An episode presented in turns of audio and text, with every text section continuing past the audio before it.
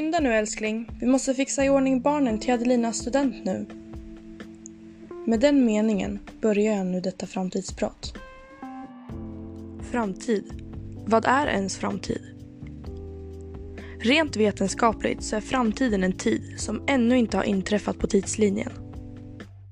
Men vad är framtid för mig då? Den är något som jag har längtat efter så mycket de senaste åren. Jag har med ivrighet velat måla upp min framtid. Jag kan se bilder från framtiden jag bara längtar till. Mina bilder är sagolika. Jag är lycklig, jag har familj, alla i släkten mår bra. Allt är bara perfekt. Perfekt. Det är den punkten som skrämmer mig när det kommer till denna obestämda tid. Den visuella bilden om det perfekta. Bara för att jag tror mig kan se min framtid behöver det inte alls vara sanningen. Det kan lika gärna bli en misär. Vad vet jag? Jag kanske slutar upp ensam, utan barn, utan familj. Helt, helt ensam. För mig är det helvetet på jorden. Att vara ensam, utan barn, utan min familj. För mig är det inget liv. Inget liv jag vill leva. Så samtidigt som denna tid ger oss möjligheten att drömma och ha hopp så kan den också leda till raka motsatsen. Hopplöshet och sorg. Det är ju hela grejen med denna oupptäckta tid. Man vet ingenting.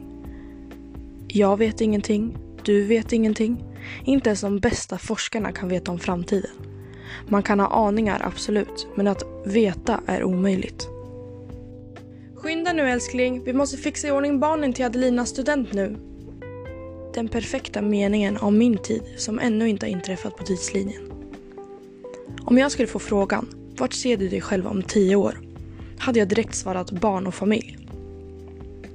För mig är barn och familj så viktigt och något jag har drömt om i flera års tid. Jag kan till och med komma ihåg att jag ville skaffa barn när jag var 16.